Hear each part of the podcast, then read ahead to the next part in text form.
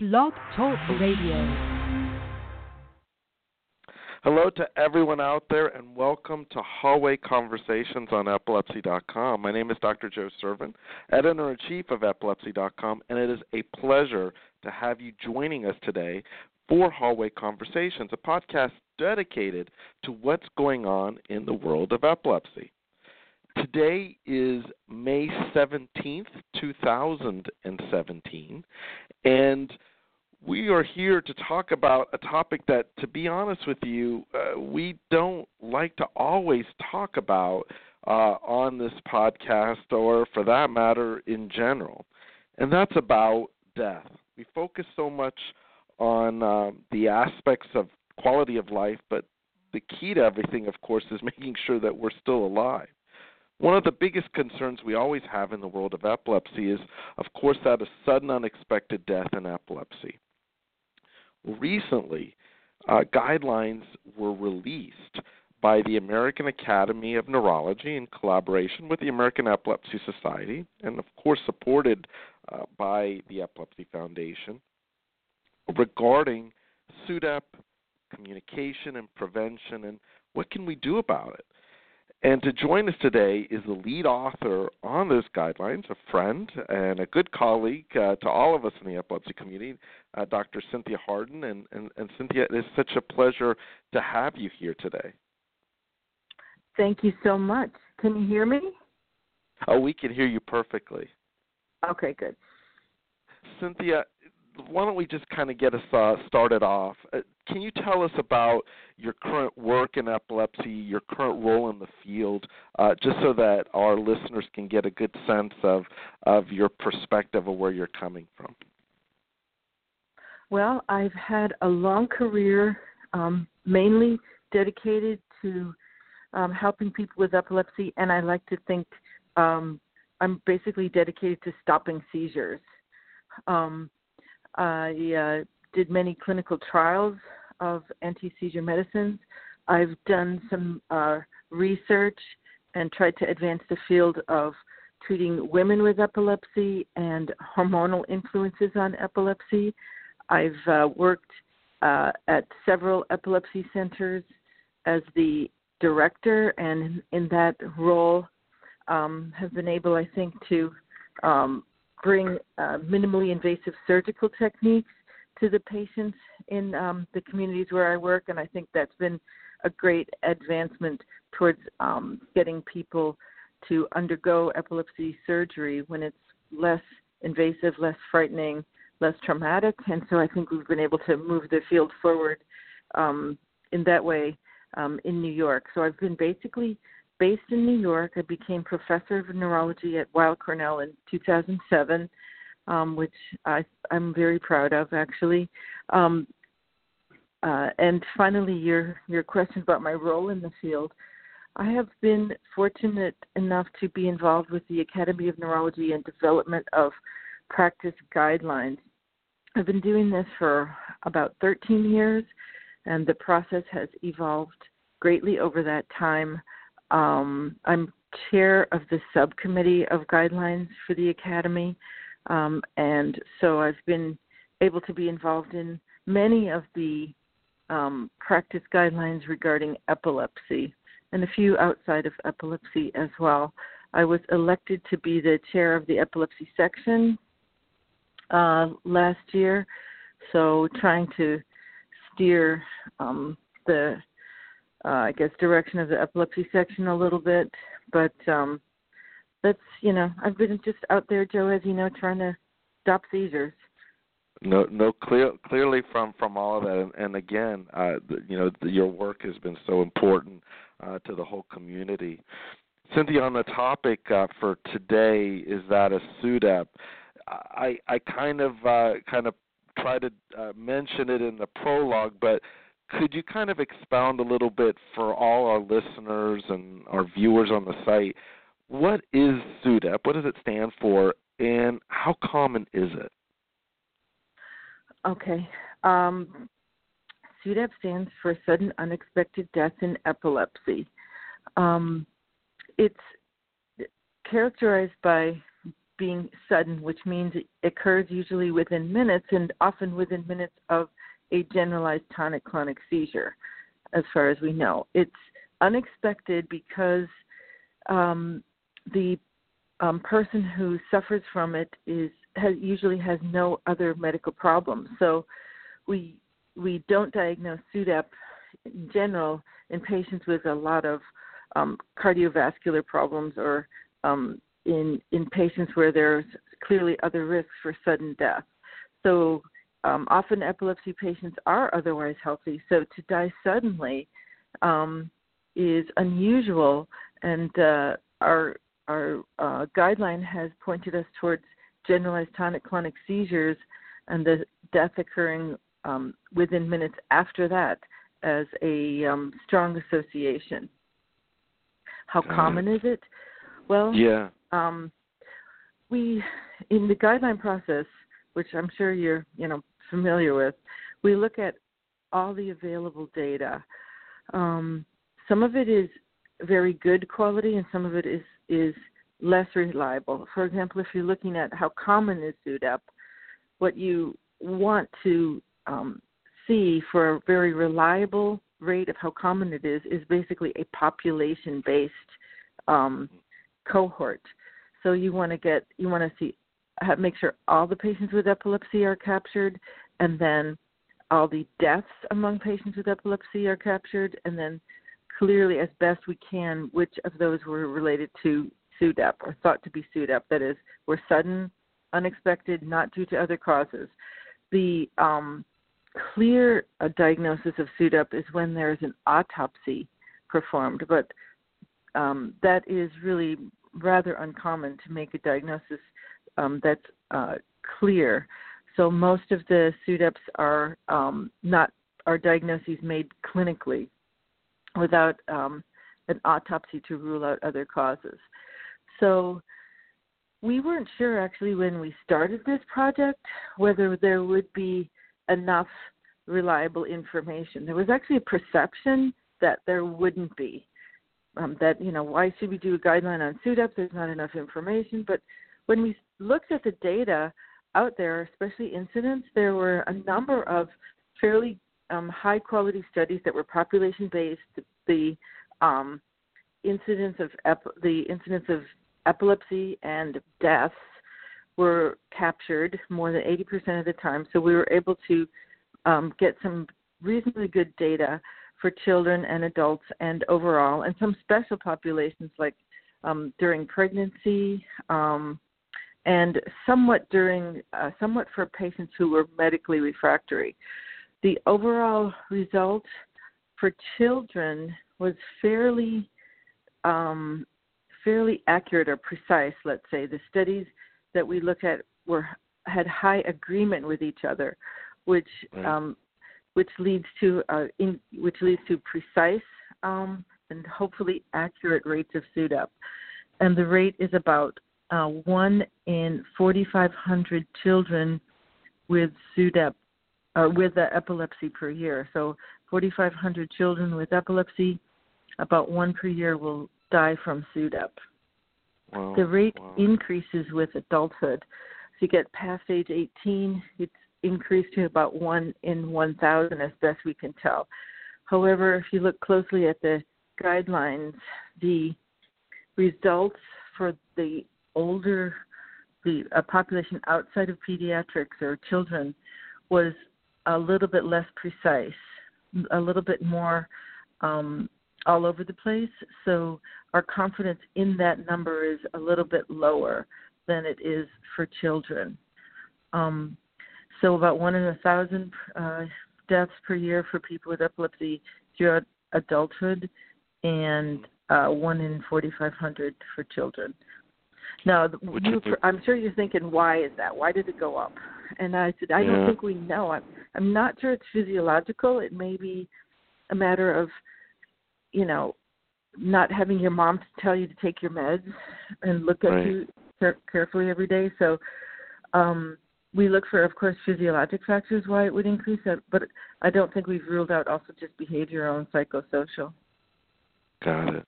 Uh, Cynthia, you know, w- one of the question that that would come up is, uh, are there problems in the current practice in, in either preventing and communicating about SUDEP in the United States? I guess another way of phrasing that question is, why the guidelines now? Why the guidelines now?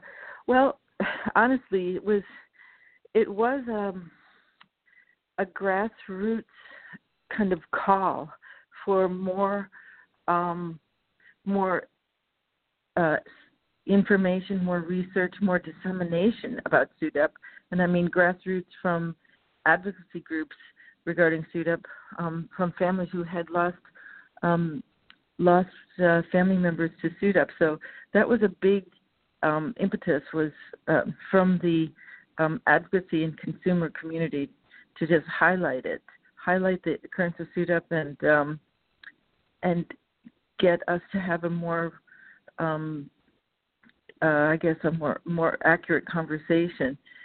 It's it's a difficult thing, as you know, Joe, to talk about death, as you said, but I think that uh, from my experience, doctors, healthcare providers do not like to talk about things that they don't that they're not well informed about, but especially things that they can't do anything about. You know, we feel kind of helpless or you know, we can't comfort our patients.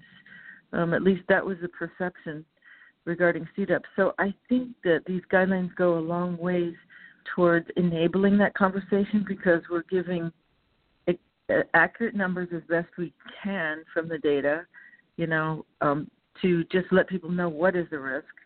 Um, and also, we have formed actionable guidelines, which means we can tell people um, from the evidence how to reduce the risk of SUDEP. Um, so, the the conversation, you know, in addition to discussing how frequent it is, can also in, be followed with a discussion about how to reduce the risk of SUDEP um, if that's um, appropriate for the patient. So, uh, I guess I think. Well, why don't you tell us about the the new guidelines and and the process that you guys use to create them? Well, um, I mentioned a little bit about the incidence, getting high quality studies that capture a population. Um, you know, and it basically starts also with the definition. Um, that is um, SUDEP captured according to an accurate definition. Um, and so the incidence of SUDEP in children is actually um, determined to be rare, one in 4,500, but but infrequent in adults. So those are the um, those are the data that we found. So this is these recommendations are just basically you should um, counsel your patients that these are the rates. Now, for the risk factors, we basically found that generalized tonic-clonic seizures, the occurrence of them and the frequency um, is associated with SUDEP. The more um, generalized tonic-clonic seizures you have, the higher the risk of SUDEP. So this is the evidence. Now we're we were able to use that evidence according to the guideline process and turn that into a therapeutic recommendation. Since we know that the rate of SUDEP increases with generalized tonic-clonic seizure occurrence and increases further with the higher number of seizures a patient has per year, the recommendation is to continue to try to reduce the number of and the occurrence of generalized tonic-clonic seizures through ongoing therapeutic interventions, medicines, um, surgical approaches. So um, we were able to take this risk and turn it around into a recommendation for how to manage the patient. So I think that's part of the beauty of the new AAN process, where right. we we don't just say, okay, you know, this X gives you this risk. We're like, you know, this risk occurs, and here's and here's how we can reduce it. Um, and this is done through a complex process that involves um, considering um, uh, relative other illnesses, for example, um, and uh, the evidence for um, a a process um, that would lead to death, for example, and then finally the recommendation is formed by a committee that decides on the strength of the evidence. For example, Okay. one of the recommendations is to um, consider or uh, to yeah to consider having a nocturnal monitoring um, to reduce the risk of SUDEP.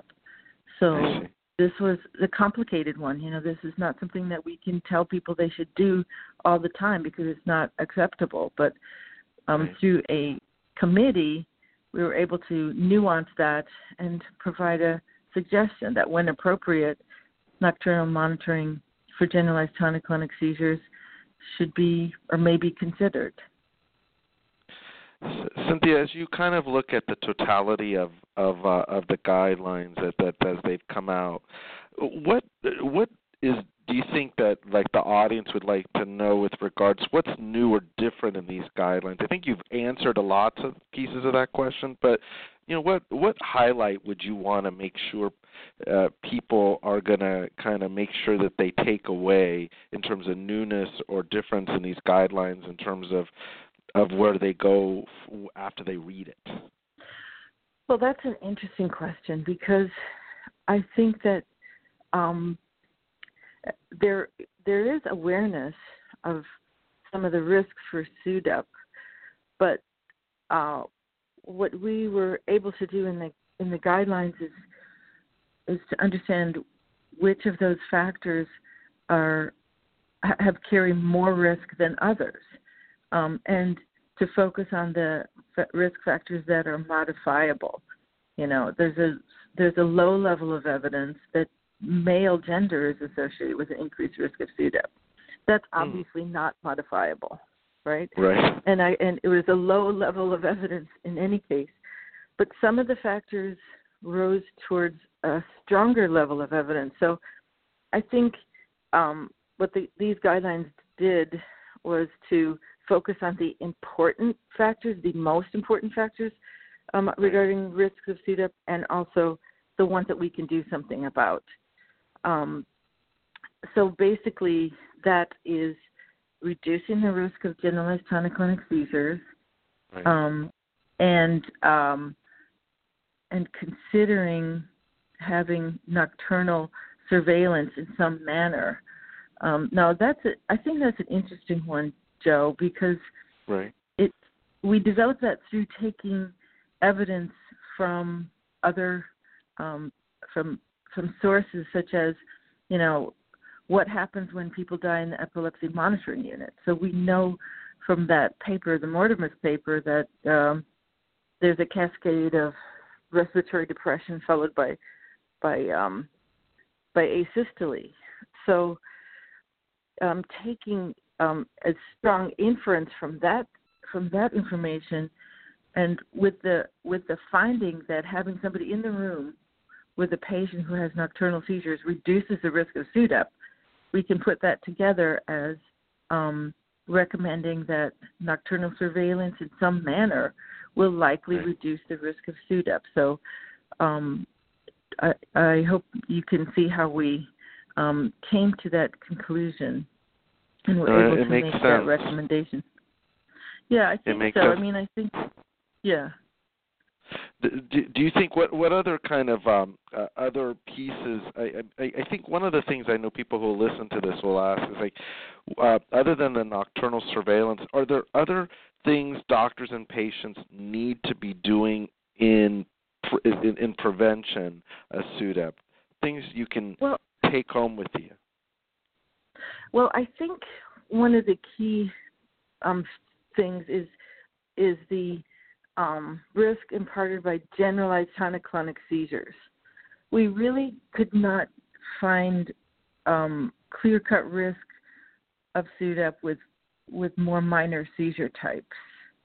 Okay. So, um, you know, our we don't say, oh, if you if you know the patient continues to have um, more minor seizures, that that's okay. But I think it does provide um, I think that our message is really it's about these severe um, seizures that imparts the risk.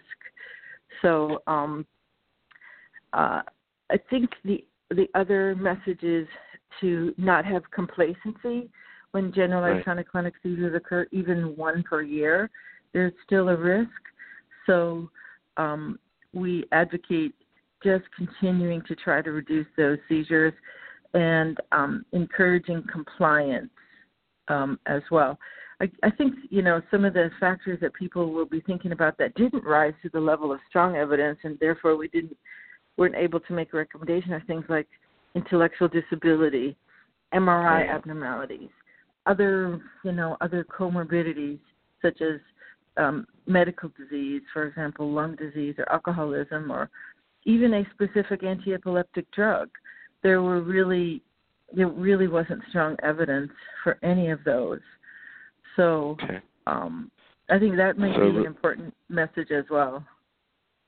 So really, that if if anything, it's if nocturnal monitoring if uh, were available, and then laser focused, uh, at least the big generalized seizures, that needs to be as best stopped as much as one can. That seems to be the message. That seems to be what the evidence shows. So you know, um, this is a prospective process. We don't start out, you know, knowing the answer and trying to prove it. We yeah. start out with a question and seeing what the what the evidence shows.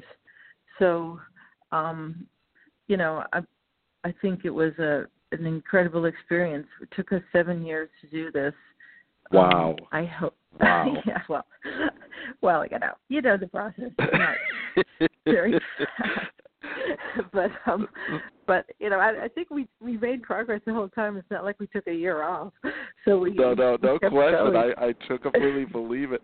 Cynthia if people want to see the guidelines uh, our our our listeners our viewers on the site are are they available publicly?